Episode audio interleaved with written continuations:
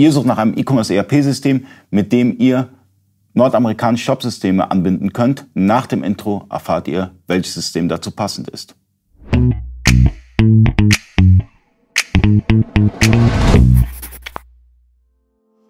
Freunde des E-Commerce, mein Name ist Ali Kasi, ich bin Inhaber der E-Commerce Agentur eBayco. Ich bin heute zu Gast bei Vario. Ähm, wir sprechen so ein bisschen über Schnittstellen und in dem Fall über die amerikanischen Shopsysteme. Ich sitze neben Henrik Schneider. Henrik Schneider gehört Hallo, zur Führungsebene von äh, Vario.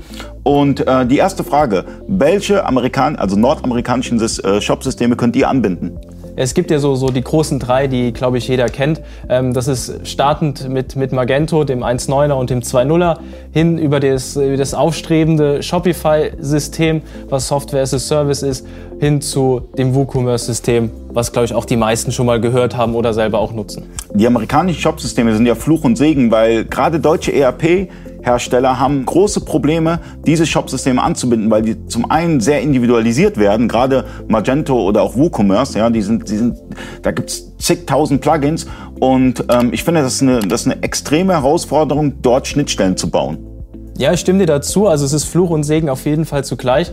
Ähm, aber ich würde vor allem den, den Segen auch darin sehen, weil ich kann es individualisieren und das machen wir auch bei uns in den Schnittstellen so. Wir versuchen sie möglichst offen zu halten, dass der Anwender selber, vielleicht der E-Commerce Manager im Unternehmen oder auch eine Agentur sehr leicht äh, das System integrieren kann und dann einfach dem Kunden den Mehrwert zu bieten. Also wir sehr offen und kann halt verschiedene Felder in bestimmte andere Felder des Shop-Systems einfach wiederum mappen.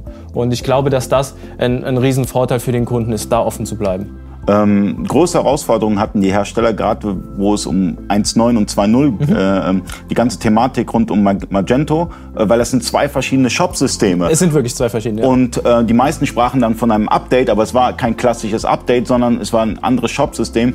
Ähm, wie habt ihr das hinbekommen? Von der 1.9 auf die 2.0, ähm, wo waren da eure Pains?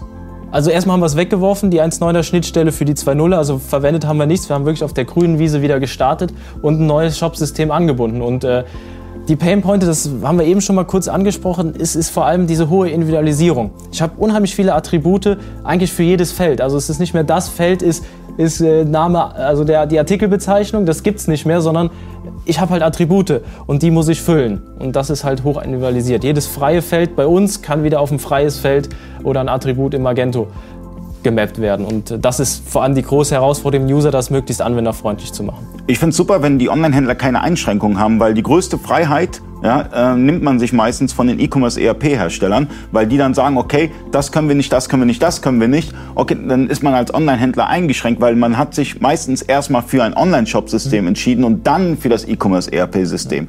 Und wenn man dann ganz starke Einschränkungen hat, ist es natürlich schwierig im, im alltäglichen Arbeiten. Aber ich finde es gut, wenn Software dann auch individualisiert wird, also wenn ihr das individualisiert für den Händler letztendlich, um dann ähm, beispielsweise Extensions dann halt auch zu installieren und zu sagen, okay, mein ERP-Hersteller unterstützt mich da in der ganzen genau. ähm, Projektierung. Ja, und das ist, wie gesagt, die Herausforderung, trotz der, des hohen Individualisierungsgrad eine gute Nutzerfreundlichkeit in der Bedienung hinzubekommen. Weil es gibt trotzdem nichts Schlimmeres. Klar, es ist super, dass ich das machen kann. Wenn ich es aber nicht bedienen kann äh, oder einrichten kann, dann hilft es mir auch nichts. Dann ist Definitiv. es auch nicht super. Deswegen muss man eine gute Mischung finden.